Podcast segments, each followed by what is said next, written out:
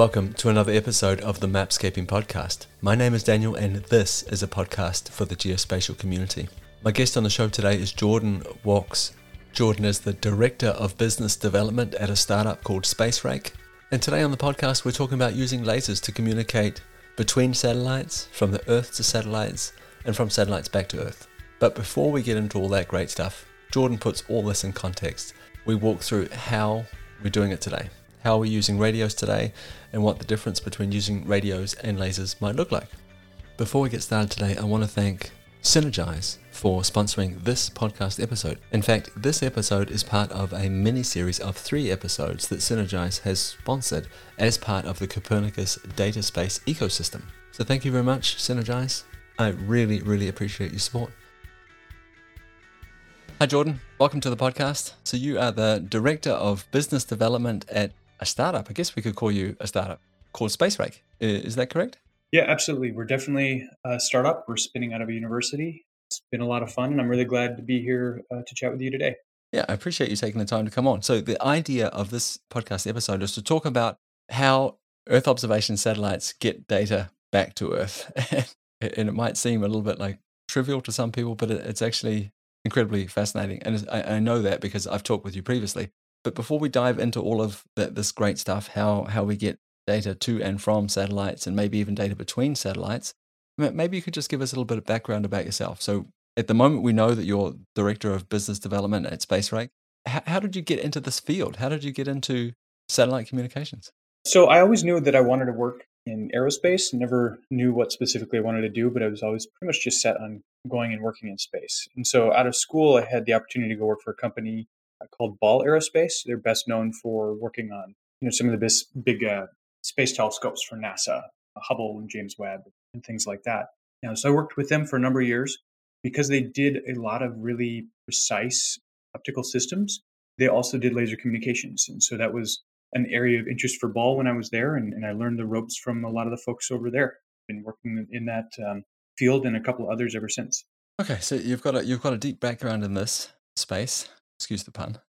But like I said earlier, that the promise of this episode is to talk about that, that networking side, how we get data between satellites back to Earth and from Earth to satellites. So maybe we can start off with a look at eh, how are we doing this today.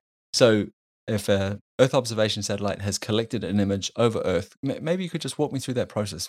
What happens then? How does it get back to back to Earth? Well, we're actually at a really exciting time where that's changing really rapidly historically, essentially that data would be saved on the satellite. And then when that satellite passes over a ground station, you know, a radio dish, when typical you typically think of a satellite dish, it's usually actually a radio dish that's used to talk to satellites. But they, the satellite goes over the radio dish and it would download from the computer over a radio link, an RF link, uh, down to the ground there. Uh, depending on which era that may have been stored on tapes, or you know nowadays they can connect directly to networks and just store on an Amazon S3 bucket, for instance. A lot of changes in the industry happening now, though, and people are automating a lot of the different steps in the process. Uh, you no longer necessarily need to have a human in the loop for typical day-to-day activities, downloading standard data, things of that nature. And they're also looking at doing what are called crosslinks, which is uh, communicating from one satellite to the next. So you may want to have such a communication path if you want to talk to the ground very quickly, but there's no ground stations nearby, you can radio the information to a different satellite and it can go down. That's often done from low Earth orbit, which is you know, a few four to 500 kilometers above the surface, all the way out to geostationary orbit, and then all the way back to the ground. So there's there's multiple different paths that can that can be used to get data down to the ground. Okay, so so just so I'm understanding this, either we the satellite crosses uh, it comes within line of sight, I guess we should say, of a, a downlink station, so a satellite dish, and it starts to download the data via radio signal. Or it sounds like maybe there's almost a mesh network of satellites in space where if I need to talk to one quickly, they can you know talk between each other and either communicate to the satellite that's closest to a downlink station, maybe, and send it down that way. Or you mentioned something about sending it off to a geostationary satellite, I believe. Am I on the right path here? Yeah, very much so. The mesh nets are actually pretty new. SpaceX is building a mesh net. The U.S. government Space Development Agency they're building a mesh net, and a couple other companies as well. But that's a much newer concept. In the larger numbers of satellites that are required to make that happen, really weren't. It wasn't a doable thing until the launch price started to come down. So those concepts that make so much sense to us here on the ground, you may have a, a mesh net in your home for your Wi-Fi network. Those are actually pretty new in the aerospace domain. That sounds something like that's more focused on communication as opposed to Earth observation. Yeah, so the only real distinction there, in, in, my mind, is the, the person who's doing the routing of the bits is what's in those bits. And so you may be communicating an internet signal like the, the SpaceX uh, Starlink constellation does, or you may be communicating information from an orbiting telescope like planet satellites do. And so, really, the only distinction there is what's in the information you're transmitting. Okay, yeah, that, mm, that makes a lot of sense. Does that mean then that are, are we still waiting for that a satellite within that constellation to pass over or come within line of sight of a downlink station, or uh, is it happening in a, in a different way? Well, in the case of a mesh net, there's so many new opportunities that come up with that kind of an architecture. It's very exciting. You no longer need to wait for the satellite to pass over a ground station. You know, in the, the industry would say make its next pass with relation to the ground station, because that mesh net, what you actually need is any satellite in that mesh net to be over a ground station. And so that's a big part of you know the value added by Starlink is that there's almost always, if not always, a satellite overhead that your internet transceiver on the ground can access and it can talk to. And then once you talk to that first satellite, you can route the signal anywhere in the mesh network, whether it's in space or on the ground. The same is very much true for you know, remote sensing Earth observing satellites anywhere in the mesh net can talk down to the ground to a ground station, then any satellite within that mesh net can then move data down to the ground. And so far, we've been talking about like from satellite, from space to Earth. Is this also true from Earth to space? Yeah. You know, in principle, it doesn't actually really matter which direction. There's, of course, there's a lot of engineering details. You know, how big is the dish? How big is the, how much power can you put into the signal? But, you know, to first order, in principle, it doesn't actually matter which direction the bits are moving. Oftentimes, links are bidirectional. In the case of Earth observation, remote sensing, typically you have more data coming from the satellite down to the ground, but that's not necessarily, there's no reason for that to be universally the case. Yeah, I was thinking, you mentioned it before as well. I was thinking um, about tasking here. Yeah, absolutely. So tasking requires an awful lot less data than the observing you know, side of the house does. So these satellites, you can task them when they're part of a mesh network, you can task them at any time. But you know, traditionally, 10 years ago, and on many satellites today, the ones that aren't part of the mesh network, you can actually only send up tasking orders when that satellite's over a ground station, or you can use a relay satellite such as TDRS, which is a NASA operated satellite that's much further out in low Earth orbit. And you can always talk to TDRS from the ground, and then TDRS is far enough away that it can see most of the satellites that are in Earth orbit much closer to the to the planet. So you have a couple of different ways to route tasking Typically, you wouldn't want to route actual mission information, the, the data that's coming off of the instruments through TDRS, because there's just not a lot of bandwidth for that. But TDRS is used commonly for tasking and for getting telemetry down from the satellite. And when you talk about TDRS, you're talking about a, I think you mentioned a geostationary satellite before. Is this the one? Yeah. So geostationary and geosynchronous are two different flavors of essentially the same thing. And basically, what that means is the satellite is positioned in space so that it goes around the Earth uh, once every 24 hours, about the same period for one day. So basically, it stays over the same spot at all times. But the way that the orbital mechanics works out, that's actually quite a ways from the Earth. So there are different constraints in using those satellites, and the limited bandwidth is one of them. And just so I'm clear uh, on this, up until now, we've been talking about radio communication. Is, is that correct? That's correct. That's what's usually done today. Yeah, and, and, why is radio communication a good choice for this kind of communication between satellites and between satellites and the ground?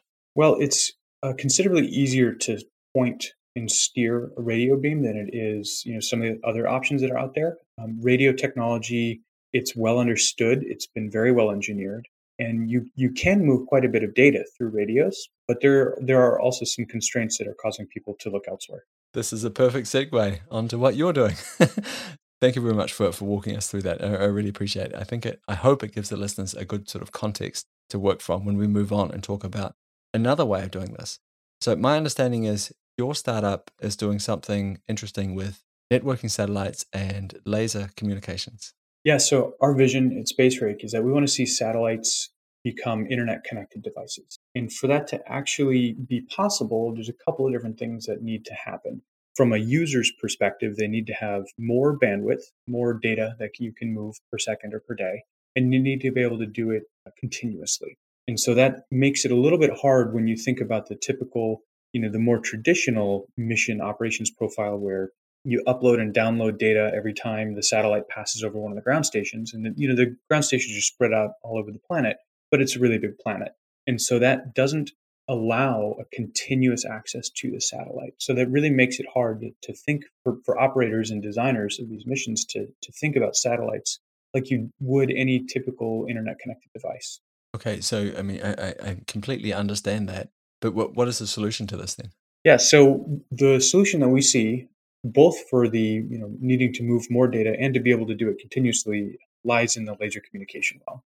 So rather than using radios to send data as we've been doing for many decades, uh, both terrestrially and in space, uh, we've started to use lasers. You know, with lasers, you can move quite a bit more data through a very, you know, very narrow beam. It's more like a pencil beam or a radio dish. You know, a radio beam looks like a big cone. And by keeping the energy in that beam much more focused, we can, in a pretty energy efficient way, move a lot more data a lot faster using lasers. It's the um, value proposition here that using lasers, I can use, you said a lot more data a lot faster, but is it that I can move more data or can I move more data more often? I, I guess the constraint that you're working against here is that, that we can't move enough data the way it is today using radios into lasers. Okay, we can send you know bigger packets of data quicker down to the earth, or or is the constraint we, we don't really need to send more data down to earth. We need to be able to do it more frequently or on demand. So there's two constraints there. The lasers are very definitely a solution to the first one, moving more data. Uh, and then there's newer architectures that we, you know, such as the mesh networks that we've talked about, that can use lasers to move a large amount of data and also do it in a way that allows a continuous access to those satellites. So lasers aren't, you know, there's there's no silver bullet, but they're a big part of a solution moving forward where satellites are going to need to be able to move a lot more data. And then the, the, constellation architectures, where you have your satellites placed at what time, how many satellites there are, and how they work together. That's how you're going to start to get into the always on part of the problem. But what does this mean for the for the you know ground station side of things? Like what what are these receiving stations or disks or re- receiving places going to look like for lasers? Are they equally massive constructions like what we see today when when we think about a downlink station, or are they smaller? Are they more mobile? Do we have more of them? Yeah. So currently, most of them look essentially like the big professional grade astronomy telescopes. They have a, a, building dedicated to them. They have a dome that can be used to cover the telescope when it's not in use. Oftentimes, they're on big pylons that go down into the ground to get a lot of stability that's certainly uh, a good way to be able to get a really big aperture so that you, you're not wasting any energy you're collecting as many photons as possible. But it's pretty impractical for using those types of things in larger numbers. So recently there's been some work on making these laser ground stations quite a bit smaller and portable actually. So recently out of MIT which is some of the technology that we're working with they've been able to demonstrate uh, human portable ground stations that can be set up and used to communicate with satellites with using lasers uh, pretty much any location on Earth. So in the future going forward, I would fully expect to see that in many circumstances, such as for the military or for disaster response or something of that nature, where you want to be able to temporarily set up a laser communication terminal, you're going to be able to start to do that. And it's going to be a telescope that's, you know, about 10 or 15 inches across. So it's not small, but it's not particularly huge either. We, talked about um, this idea of, of, these ground stations for, for lasers. They could be much smaller, much more portable. And we talked about the ability to move a lot more data via laser than, than what we can today through uh, using, using radios. Is one of the advantages, do you think it could be we could move a lot more data and move it closer to the compute instead of putting it in Antarctica, for example, and then moving it to the compute? Or, or is this is that like that transport time between Antarctica and I don't know, and Google's cloud computing infrastructure is, is, is that trivial? Oh, it's it's actually very much not trivial. So I did a uh, systems architecture study for a radio telescope that was going to use a big dish down at Antarctica, and you know, from a radio telescope's perspective, data is data, and it doesn't matter if it comes from an astronomical target or if it comes from a satellite. You know, from the detectors to, to at first pass, data is data. Um, but they're collecting enormous volumes of data, and you know, on the radio telescope, which is currently a lot more than satellites are, are downlinking, but that's changing as more satellites go up and and more powerful sensors go up. We actually found that as we were crunching the numbers, the most effective way to move big volumes of data from the base at McMurdo Station in Antarctica. It may have been Amundsen Scott, I think it was McMurdo, to the central correlator where the, all the big computers are going to be. And really, just to get it to anywhere that's cl- got cloud access at that time, a couple years ago, was a C 130. And so we would put the data on the hard drives, fill up the C 130, and fly it back to the US. And so, move, okay. yeah, moving data to austere locations is something that's very much not trivial even today. We take it completely for granted in our really well connected, interconnected lives in these cities that we live in. But when you go out to austere remote locations, satellites actually are going to become maybe the easiest way to move data. So if you have a laser system down at McMurdo, it may be that that's the best way to move data from your radio dish. So you collect the data with your radio dish, and then you blast it up to a satellite with your lasers because you can put more data, you know, more bits per second on a laser than you can on a radio dish or on a radio link. So, you know, ironically, that may actually be you may collect the data on the ground and then send it back up to a satellite to move it over to get down to the ground elsewhere. Fascinating. Have you ever seen those maps of the um, communication cables that uh, are running, you know, connecting us all here in the world? I, am maybe I have, but I, I, can't think of what they might look like offhand. I would imagine a lot of links from North America to Europe and exactly. It, it looks like a um, the, you know the subway maps, mm-hmm. just spread across the whole world. Fascinating. But what's more fascinating is thinking about putting some of that infrastructure in space and moving data around the world like that. Why put a cable from North America to, you know, Scotland and then over to Denmark, for example? Why not just beam it up into space and transport it that way? In not the terribly distant future, I expect that's going to be the way a lot of things are done. And actually, there's some use cases today where even if you have an undersea fiber cable, it's still better to use satellites. For example, if you look at high frequency traders, right? Every millisecond counts when they're trying to, you know, buy and sell, you know, whether it's it's stocks or whatever it is they might be trading. And those folks are always looking for a way to be just a little bit faster than the next guy. Yeah. And it turns out when you run the math, because light moves faster in free space than it does in glass, the data can get from North America to Europe just a little bit faster if it goes through a satellite than if it goes through undersea fiber cables. Wow. And there's not a lot of instances where that time difference matters. Um, but we have talked to high frequency traders that would be interested in that technology if it became available. And, and in that world, because it's all relative competition, they're really just trying to beat the next person. They don't care about being absolutely fast, as fast as they can be. They just care about being faster but as soon as one of them adopts it, I would imagine pretty soon most high frequency traders that have any communications that have to go between the US and Europe in a timely fashion are going to be wanting to use satellite links. Wow. So uh, here on Earth, there's constraints around what frequencies you can broadcast on your radio signal. Is that also true in, in space?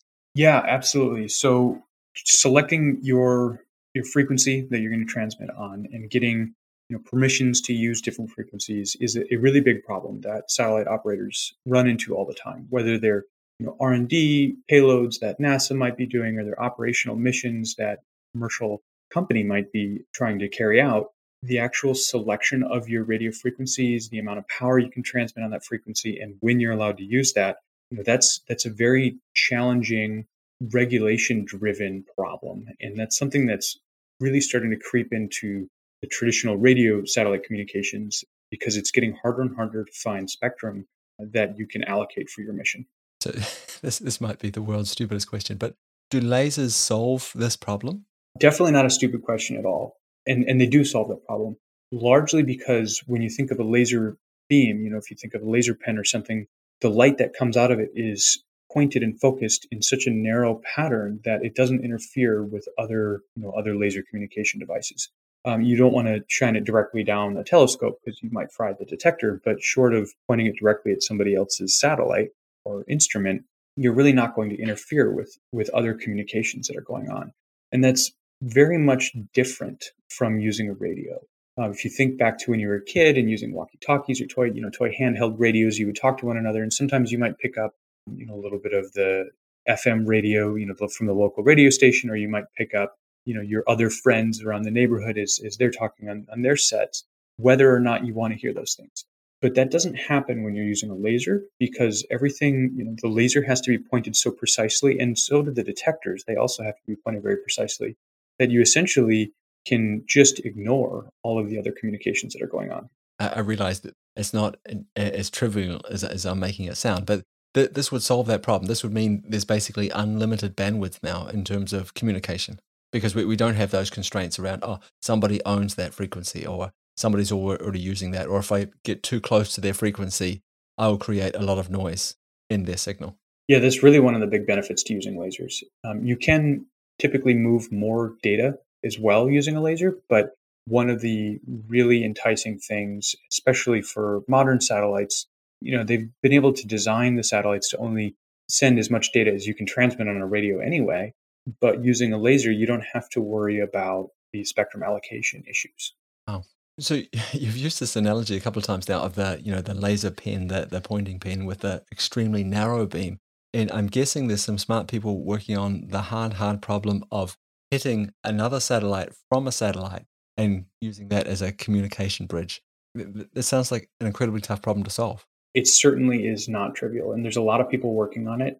It has been demonstrated, so we know it's doable, and there's uh, there are a number of different groups that have done it in different capacities. One of the laboratories here in Massachusetts actually was able to communicate with a laser from you know, they, they, set up their ground station in New Mexico and they were able to communicate all the way out to the moon and back. Uh, and so one of my friends actually worked on that mission and, and he's got a lot of great lessons learned from that. But it, it remains a very difficult problem, but it's certainly transitioned over the last number of years to be a difficult problem that has good solutions. Uh, and you know, looking forward, that's essentially how people, both commercially and you know, in the government side, are looking at it. So, in, t- in terms of Earth observation satellites, the, the optical satellites, the ones that are taking images of the Earth using passive sensors, they have they really struggle with cloud. Is this going to be true for a, a laser beam as well? Absolutely. So that's that's one of the biggest pitfalls for using laser communication if you're trying to go from space down to the ground. And you know, it's it's really just light doesn't go through clouds very well. And radio waves will attenuate, you know, they will be dampened out to some extent as well. You may notice this if you have, say, satellite television. When it rains really, really hard, you might start to lose your signal quality. But it takes a lot more than just a typical cloud like you would have on a normal cloudy day to really dampen out the radio signal, even though that will have a really big impact or make on lasers or make it entirely impossible altogether. Again, I feel like I'm asking a bunch of really naive questions today. But is it a question of just turning up the power on the laser? If we have a more powerful laser, can we better penetrate cloud, or is cloud less? Uh, uh like, does it add less noise to the signal? Can we get through it easier if we just simply add more power? To some extent, you can get more signal through, but really, that's just not a practical solution. And you know, once the clouds are there, they're they're going to scatter the light pretty much regardless of how much power you get there. You know, unless you want to create like a laser weapon, uh, then you're going to be looking at so much power it'll kind of go through anything. But the goal is to communicate, not to uh, not to be putting holes in things. So, so that uh, you know that's that's kind of frowned upon to, to use a communication laser that's going to just burn its way through whatever. But in yes, you you can make a laser that's powerful enough that it'll go through a, a lot more than a typical communication laser would. But but that's uh, you know something that's going to be really unsafe for people's even the scattered light can can cause harm to people's eyes if you make the lasers powerful. So you try to get by with as you know as, as low a power of a laser as you can, so that if there is any light that you know gets scattered off of something, goes off the atmosphere, or bounces off of a mirror on the ground or something of that nature, um, it's not going to bother any any body or any cameras or anything like that. So you, you really want to not be causing any harm with your system. When I heard myself ask that question, I thought maybe I've seen too much Star Trek as a kid. Maybe that's where it came from we, we talked a little bit about power there. Like, is uh, lasers or radio? Is there any one of them that's the clear winner when it when we talk about efficiency? Because you know, we, we have to have batteries on board these these um, these satellites. We have to solar panels on them to you know to create the power to, to run all these things. And, and my guess is we want something that's incredibly efficient. Can you say anything about which one is more efficient, or are they just equally efficient in, in different ways? That's definitely not a simple question. that's that's the kind of question that you, you know you really you need to take a holistic look at the mission, at the satellite, and at the ground stations to to come to a, an answer on that. And so you can build up a, a you know an engineering tool called a link budget to figure out how many you know how many watts per bit essentially you're going to need to transmit. But that's driven by a number of different things. One is how big is the you know is the radio dish, or how big is your telescope on the ground. Uh, the other one is how big is your radio dish or telescope on the satellite. How well can you point?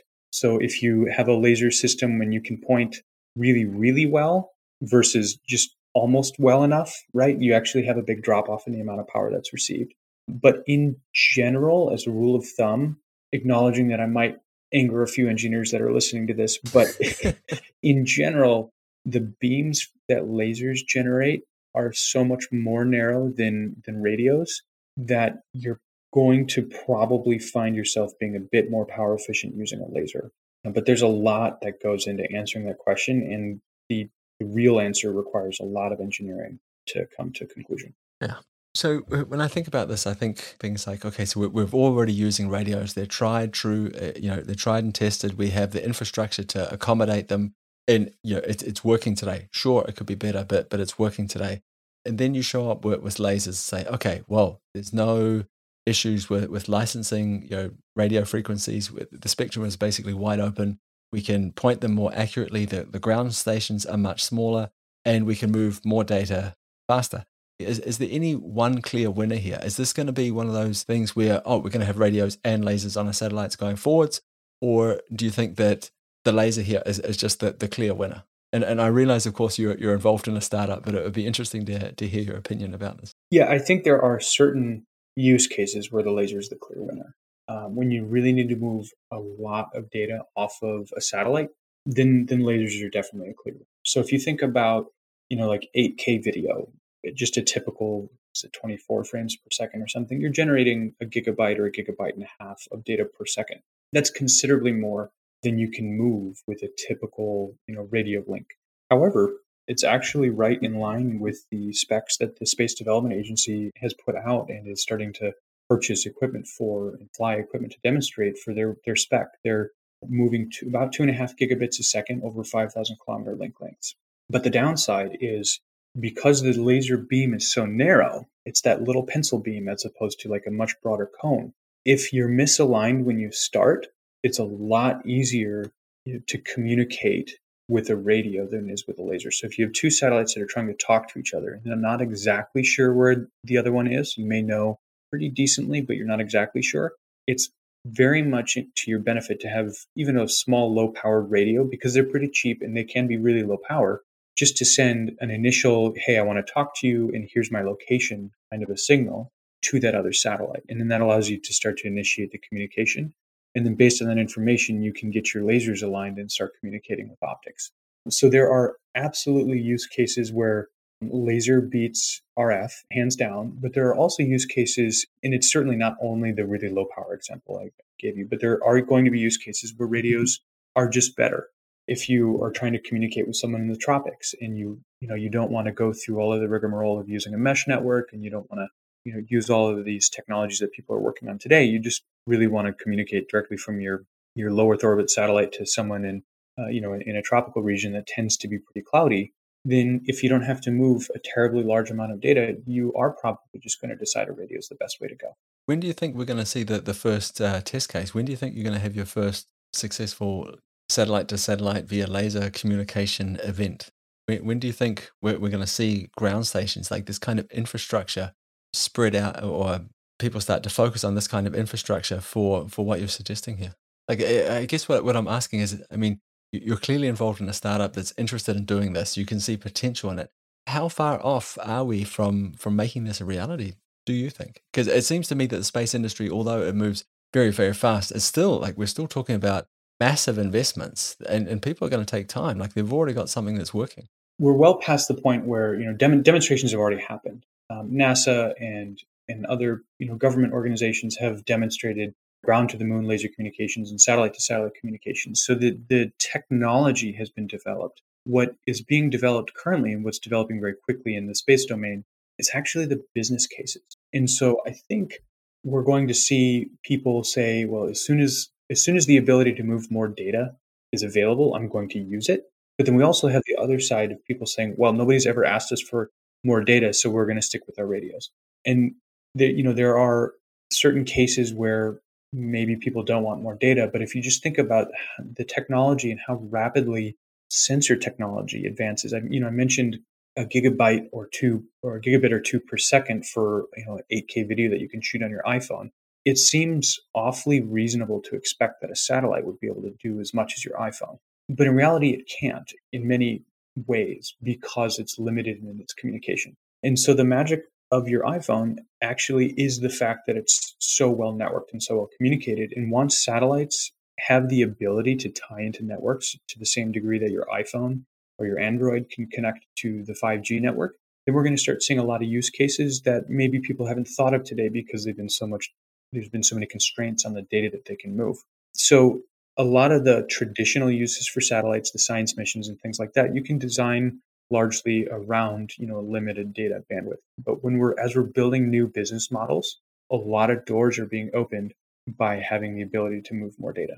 Those are some really good points you, you come up with there. It's going to be, if we didn't have those constraints, it'd be interesting to know if people would still be so focused on the idea of edge computing, for example, because uh, my understanding of that is that well, it's expensive to move you know data back and forth but between these satellites and if your image is completely covered in cloud for example why not find out on the satellite and then not send that image?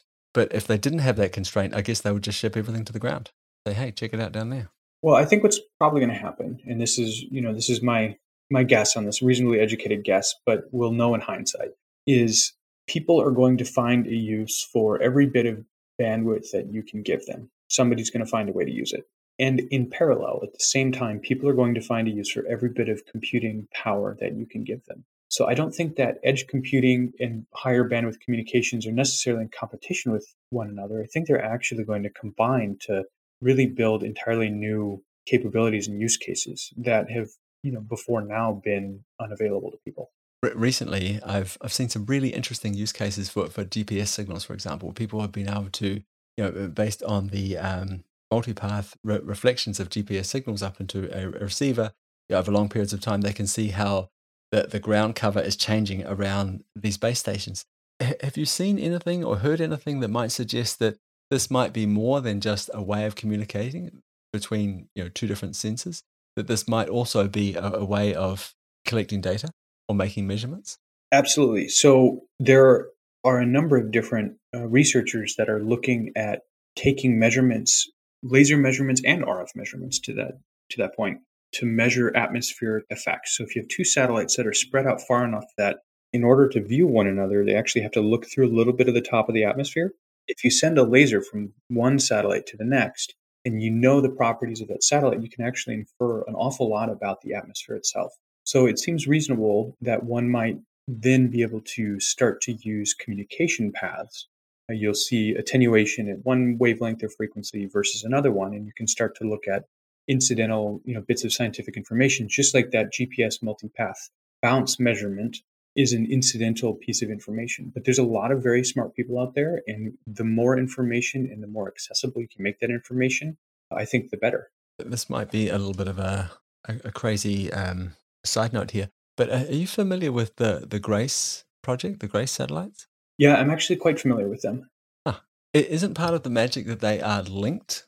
So they're not just you know, following each other closely, but they they're linked together by some maybe lasers, maybe radios. Absolutely, that's that's the entire basis for their measurements. So what Grace is is it's a pair of satellites. And the first one, there's there's now been a second the Grace follow-on mission that was launched, I believe, fairly recently.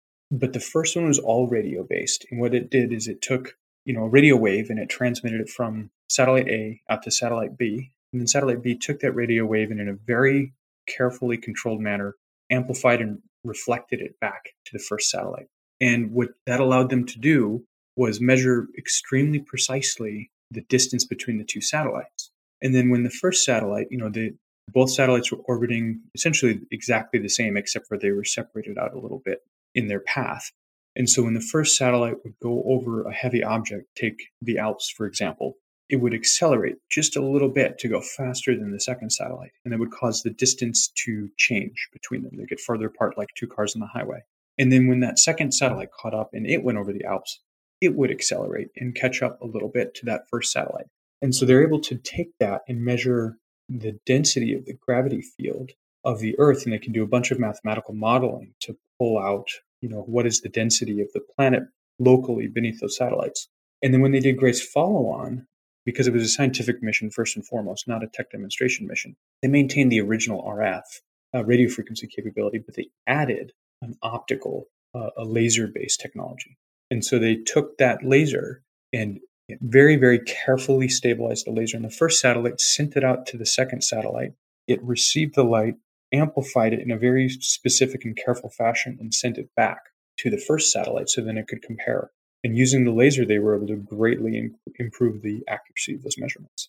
Wow. So I'm already thinking, let's do this, but like with, with a mesh network of a huge constellation of satellites and, and see what happens not only would it be incredible, like the, communication device, a communication network, but it would be amazing to see the kind of data that would come off something like that over time. And that's a really great example of the kinds of things that you can do when you start increasing the number of sensors. So the amount of precision that had to go into the Grace systems was actually pretty incredible. And it was, from a commercial perspective, wildly impractical. However, if you've got 10,000 satellites, and they're all pretty good. Maybe they're not as good as those two that NASA and JPL did, but they're all pretty good. Then you can start pulling together a lot of information, and some of it is going to be the same, and some of it might actually be a little bit different than that original mission that they did. But you're going to be able to get a lot of good information, even though the satellites aren't aren't quite as precisely made or engineered uh, when compared to the original science class satellites. Whew, wow, Jordan, we have covered a lot of ground. Thank you very much for for bearing with some of my you know, relatively naive questions, but I, I really appreciate it. I feel like I've learned a ton. I, I hope other people listening to this have learned a lot as well. Can, can I ask you just one more question, though, please? Yeah, absolutely. So this sounds amazing, right? And I, I know you've said time and time again that the, you've you've proven this. You, have done experiments. You can shoot lasers to the moon and get it back again. You've created this like a, a ground station that it, that a human can move around, for example. And yeah, we've got examples like the the Grace project here. But when you tell people, do, do people push back and say, no, it's like this is not the way forward, or we're too early, or what do they say? Because my, my guess is that, that this is not for everyone. Not everyone's going to think this is a great idea. So, when, for those people that don't think it's a great idea, what, what do they say to you? Yeah, so there's definitely detractors. But for the most part, people recognize the value of being able to move more data. And there's a really great analog on the ground. Think of how much capability has come just from the fact that you can move bits from your computer to your phone or your phone to your friend's phone. They see that, and the, the folks in the aerospace world, you know, they, they want to make that possible for satellites. But where it tends to, you tend to get a little bit of pushback is in the space domain because once you launch a satellite, you can't, you know, with very, very few exceptions, and Hubble, you know, the Hubble Space Telescope was one of the exceptions, but you really can't get that satellite back and fix something that went wrong. Yeah. So that drives up the cost of every satellite and it also drives down the risk tolerance. So most people, most people really want to use hardware that has been already demonstrated. And so there's there's a big sort of reluctance to bring new and try new hardware uh, in the space domain. And some people, especially that are at you know newer companies, uh, SpaceX is a great example of moving fast, breaking things, learn from how they broke, fix it on the next one, that the, the paradigm is shifting. So there's an increasing appetite for things like laser comms, especially with some of the funding that's been coming out of the US government uh, and some of the demos that NASA and ESA have done. But when it comes down to actually, all right, well, let's plan to put one on your satellite, then people kind of say, whoa, whoa, it's it's great to have that on other people's satellites, but has it been tested? I don't know if it's I don't know if I want it on my satellite, but it hasn't been tested. So that mindset is changing, but it's definitely the case that people want to have really, really well vetted and well tested hardware before they put it on their satellite.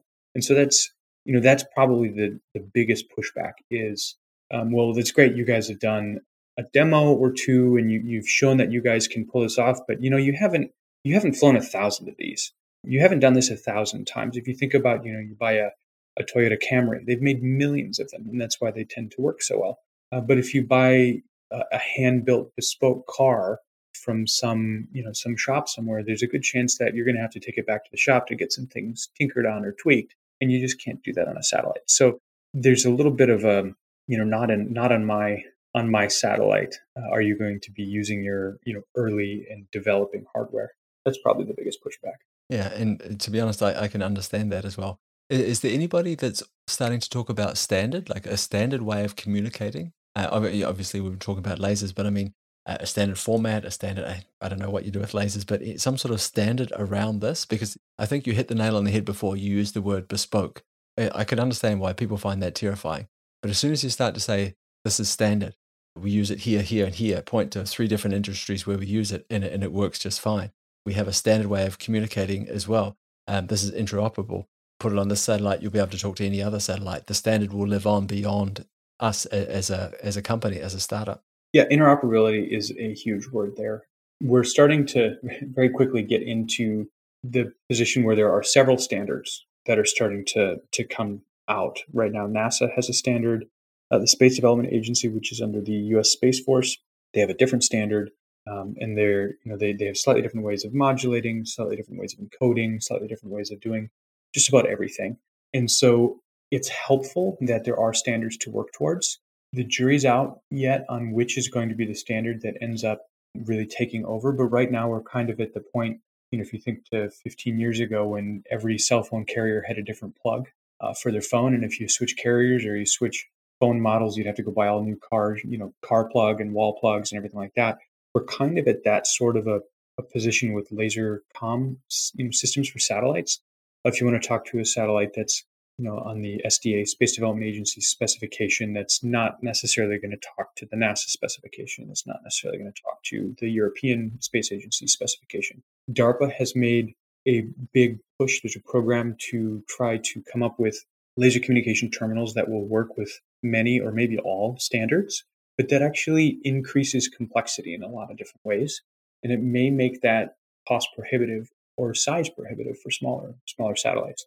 So I hope eventually, hopefully not in the too terribly distant future, um, everybody will coalesce around a single standard, but it doesn't seem to be the case yet. Yeah, well, I think the, the same story is playing out in a lot of different areas of, of the geospatial world. So I'm not surprised. Let me let me say it like that. Jordan, th- thank you very much. Look, I, have really enjoyed this conversation. You've, you've definitely opened my eyes to, to what's possible and what the future might like look like. And also, I really appreciate the context that you provided at the start, like the way we're doing things today yeah, fascinating. Thank you very much. We mentioned the name at the start, but maybe you could say it again for us now so people know where they can go to reach out to you to follow along with your startup and um, continue this conversation. Yeah, you can definitely you can find me on LinkedIn. Uh, otherwise, my startup name is called SpaceRake, S P A C E R A K E, uh, and you can find us there on the internet. Wonderful. Thanks again for your time. Uh, really enjoyed it. Cheers. Thank you very much. Take care. I really hope you enjoyed that episode with Jordan Wachs. I'll put links to his LinkedIn profile and to his startup SpaceRake in the show notes so you can check it out if you would like to.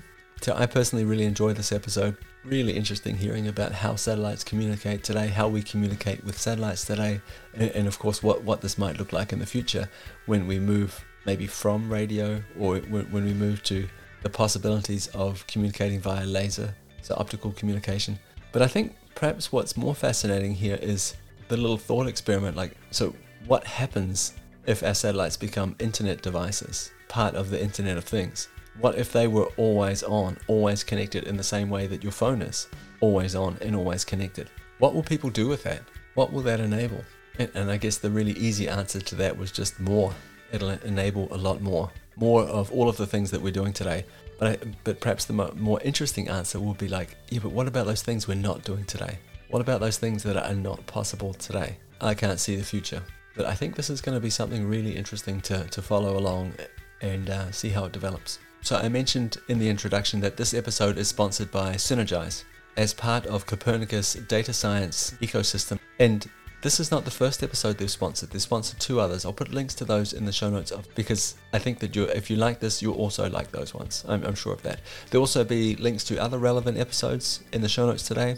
And I think probably the one that deserves special mention here is an episode around how to keep your satellite pointing at Earth. But again, all of this will be in the show notes, so check it out if you're interested. That's it for me. That's it for this week's episode. Thank you very much for tuning in all the way to the end. It's greatly appreciated. I'll be back again next week. I hope that you'll take the time to join me then. Bye.